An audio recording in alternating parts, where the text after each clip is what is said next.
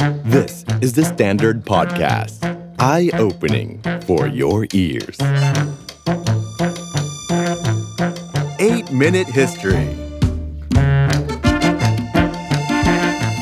หากาบสงครามนะครับโดยเฉพาะอย่างยิ่งเลยสงครามที่ภาคพื้นยุโรปที่ถูกเล่าขานกันมายาวนานนะครับนอกเหนือไปจากสงครามครูเสดสงครามโลกครั้งที่ 1 และสงครามโลกครั้งที่ 2 อีกหนึ่งมหากาบที่ไม่ควรพลาดโดยประการทั้งปวง ก็คือมหากาบสงครามนโปเลียนครับซึ่งยืดเยื้อยาวนานมานะครับ12 ปี 5 เดือนกับอีก 4 สัปดาห์ด้วยกันท่ามกลางสงครามนโปเลียนเหล่านี้เราจะได้ยินชื่อสมรภูมิต่างๆนะครับเช่นอัลสเตลิตส์เยนาอูม ยุทธการสำคัญสำคัญ เช่น ที่แหลมทราฟัลกาสงครามที่วอเตอร์ลู สงครามที่โบโรดิโนนะครับ แต่อาจจะไม่ทราบนะครับว่าแล้วสมรภูมิไหนมาก่อนสมรภูมิไหน เริ่มต้นอย่างไรจบลงอย่างไร แต่ละส่วนนำไปสู่อีกสมรภูมิหนึ่งนั้นอย่างไรนะครับ นอกจากนี้อาจจะมีพื้นที่ทางภูมิศาสตร์อีกหลายพื้นที่ ที่เราได้ยินครับ แต่เราอาจจะไม่รู้ว่าตกลงมันอยู่ตรงไหนกันแน่ เช่นการควบคุมตัวนโปเลียนทั้งสองครั้งครับที่เกาะเอลบาและเกาะเซนต์เฮเลนาชื่อเยอะแยะมากมายนะครับ อาจจะต้องตั้งคำถามว่า แล้วไปทำอะไรตรงนั้นทำไมต้องเป็นจุดนั้น มีความสำคัญอย่างไร ความท้าทายนะครับก็คือเรื่องการเรียบเรียงข้อมูลครับในเรื่องของสงครามนโปเลียนเพราะว่าข้อมูลนั้นมีเยอะมหาศาล ช่วงเวลาที่ไม่ง่ายต่อการเรียบเรียงเลยนะครับ ยังมีชื่อบุคคลเยอะแยะมากมาย และจำนวนสถานที่อีกด้วย แต่การที่จะบอกว่ายากแล้วไม่ทำนะครับ ไม่เอาข้อมูลมาประติดประต่อกันนี้ ก็คงจะไม่ใช่ประวัติศาสตร์ 8 นาทีนะครับสิ่งนี้เป็นการบ้านที่มีความท้าทายมากเลยนะครับและเราก็คงจะต้องเลือกที่จะทำนะครับซีรีส์สงครามนโปเลียนในครั้งนี้ ส่วนหนึ่งเลยครับเป็นการต้อนรับการมาของหนังฟอร์มยักษ์ก็คือโบนาพาร์ตโดยผู้กำกับริดลีย์สกอตที่ถือว่าเป็นผู้กำกับหนังยักษ์มาหลายเรื่องด้วยกันนะครับที่กำลังจะเข้ามาฉายในประเทศไทยด้วย เพื่อเป็นการปูพื้นฐานในเรื่องของบริบทประวัติศาสตร์นะครับประวัติศาสตร์ 8 นาทีซีรีส์นี้จึงขอนำเสนอซีรีส์สงครามนโปเลียนแบบเข้าใจได้ง่ายที่สุดเลยนะครับ แต่แน่นอนนะครับว่าการจะเรียบเรียงข้อมูลที่มีความซับซ้อนในกรอบเวลา 12 ปี 5 เดือนกับอีก 4 สัปดาห์นั้น คงไม่ง่ายในการที่จะเรียบเรียงและลงรายละเอียดไปด้วย ดังนั้นครับ ซีรีส์ของเราจึงขอทำหน้าที่เป็นเสมือนสารบัญครับเพื่อที่จะทำหน้าที่เป็นแนวสืบค้นเผื่อใครต้องการที่จะไปหาข้อมูลจากเชิงสังเกตตรงนี้ ไปสู่ข้อมูลเชิงลึกต่อไปนะครับเรามาเริ่มต้นกันเลยนะครับมาดูที่กรอบเวลาของสงครามนโปเลียน ภาษาฝรั่งเศสเขาเรียกว่า l e g u e r r e napoléonique นะครับอยู่ระหว่างปี 1803 ก็คือ 1 ปีนะครับก่อนการที่นโปเลียนสถาปนาตัวเองเป็นจักรพรรดินะครับจากนั้นกินเวลาไปอีก 12 ปี จบที่ปี 1815 พูดง่าย 99 ปีก่อนจุดเริ่มต้นของสงครามโลกครั้งที่ 1 ครับ ในส่วนนี้นะครับ ถ้าเทียบกับประวัติศาสตร์อเมริกัน ก็คือปีแห่งการเกิดสงครามนโปเลียน ตรงกับปีที่ 27 แห่งการสถาปนาสหรัฐอเมริกา เท่ากับว่าส่วนนี้ตรงกันกับประวัติศาสตร์อเมริกาช่วงแรกเลย ถ้าไปเทียบกันกับประวัติศาสตร์อังกฤษครับประเทศที่ถือเป็นคู่สงครามโดยตรงนะครับกับจักรวรรดิฝรั่งเศสที่ 1 ก็ตรงกับปลายรัชสมัยของพระเจ้าจอร์จที่ 3 ประมุของค์ที่ 3 ของราชวงศ์ฮันโนเวอร์ ซึ่งถือได้ว่าเป็นกษัตริย์นะครับเป็นประมุขชายที่ครองราชบัลลังก์ยาวนานที่สุดในประวัติศาสตร์ของอังกฤษด้วย ทีนี้ถ้ามาเทียบกันกับประวัติศาสตร์ไทยล่ะครับ ปี 1803 ถึง 1815 นะครับ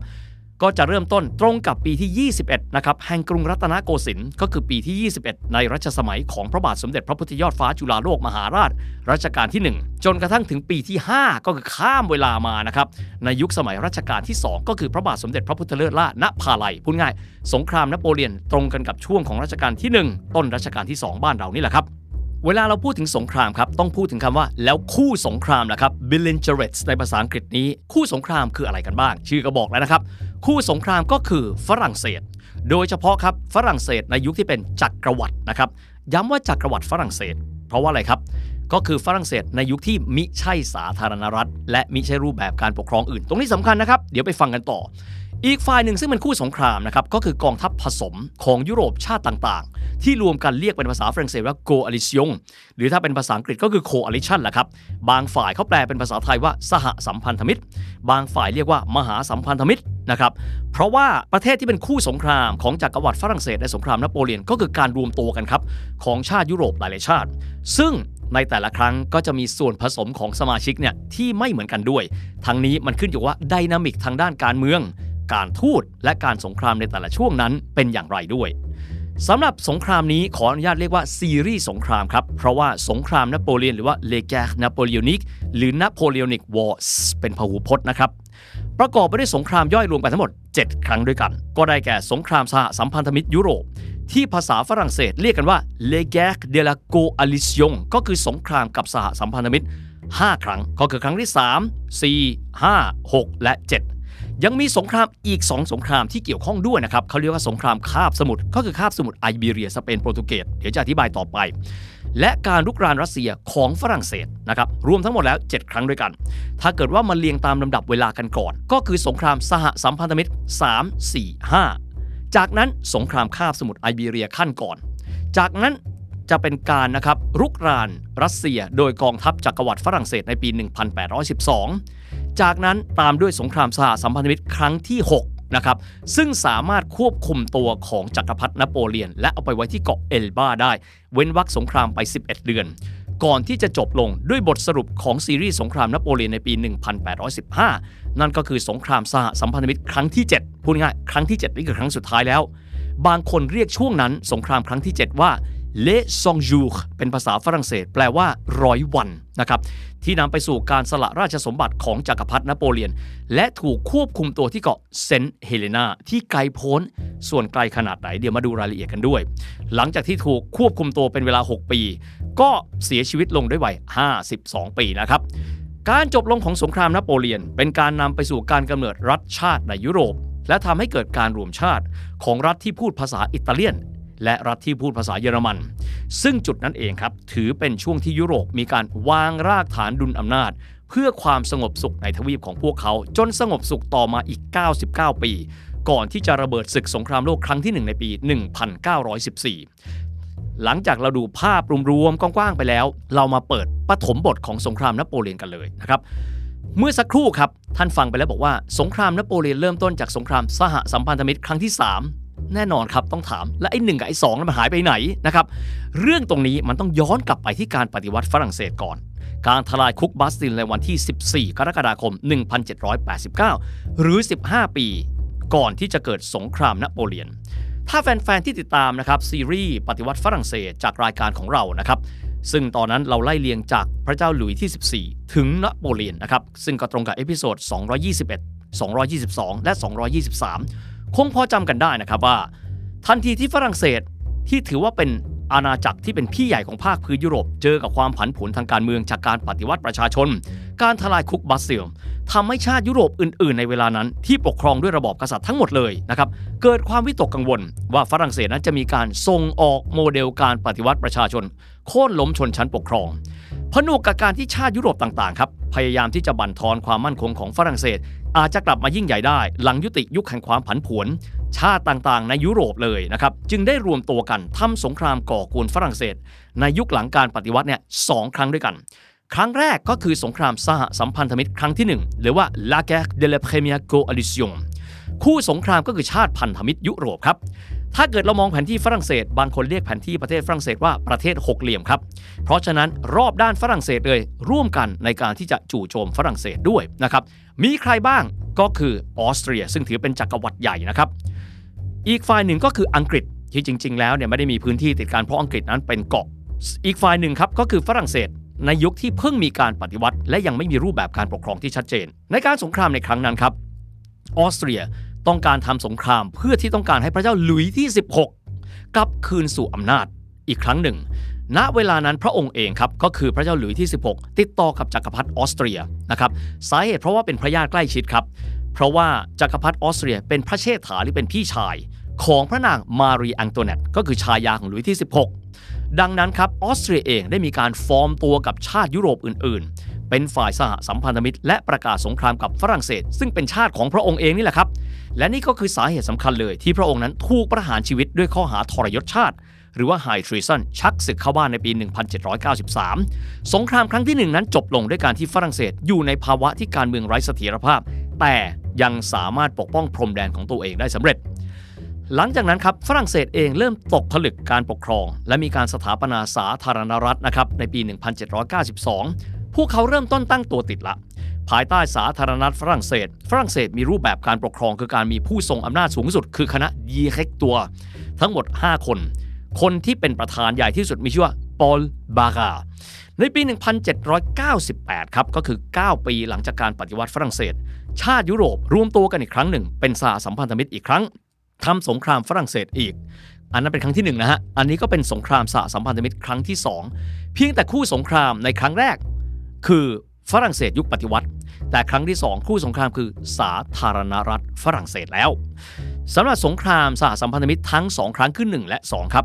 นายทหารปืนใหญ่ดาวรุ่ง ที่เคยร่วมกันกับฝ่ายสาธารณรัฐนำทัพรบกับออสเตรีย และการศึกที่คาบสมุทรอิตาลีชายคนนี้มีชื่อว่านโปเลียนโบนาปาร์ตได้รับความนิยมสูงขึ้นมาก และเป็นคนที่กลุ่มเดียเค็กตัว หรือ 5 ผู้ปกครองสูงสุดนั้น มองนโปเลียนโบนาปาร์ตด้วยสายตาที่ไม่ไว้วางใจ จึงส่งเขาครับไปทำการศึกขยายอำนาจของฝรั่งเศสที่อียิปต์ก่อนที่ตัวเขาจะกลับมาควบคุมสถานการณ์ที่ปารีสเพราะได้ข่าวว่าที่ปารีสนั้นสถานการณ์ทางการเมืองเนี่ยไม่มีเสถียรภาพนะครับหลังจากที่ตัวเขานั้นต่อสู้ในศึกแม่น้ำไนล์รายละเอียดตรงนั้นเป็นอย่างไรไปดูนะครับ ใน episode ที่ 123 นะครับ ซึ่งเป็น episode ที่เกี่ยวข้องกับการขนย้ายวัตถุโบราณของอียิปต์โดยกองทัพนโปเลียน กลางปี 1799 ครับ ในยุคสาธารณรัฐที่ 1 ของฝรั่งเศส นโปเลียนโบนาปาร์ตคนนี้ นายทหารที่รับความนิยมสูงมากครับ รัฐประหารยึดอำนาจจากกลุ่มดีแคกตัว และสถาปนาตัวเองเป็นกงสุลใหญ่แห่งสาธารณรัฐฝรั่งเศส และนำพาประเทศตัวเองป้องกันสงครามกับประเทศต่างๆ ในยุโรปในสงครามครั้งที่ 2 จบลงด้วยสนธิสัญญาที่มีชื่อว่าลูเนวิลระหว่างฝรั่งเศสกับออสเตรีย และสนธิสัญญาสงบศึกที่มีชื่อว่าสนธิสัญญาอาเมียงส์กับอังกฤษในปี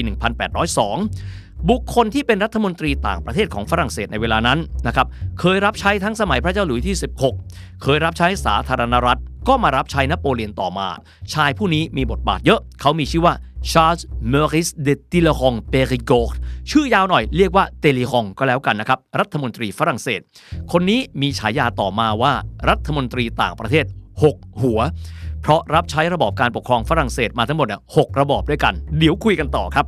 สงครามสหสัมพันธมิตร 2 ครั้งแรกนี้ นักประวัติศาสตร์สายอังกฤษครับ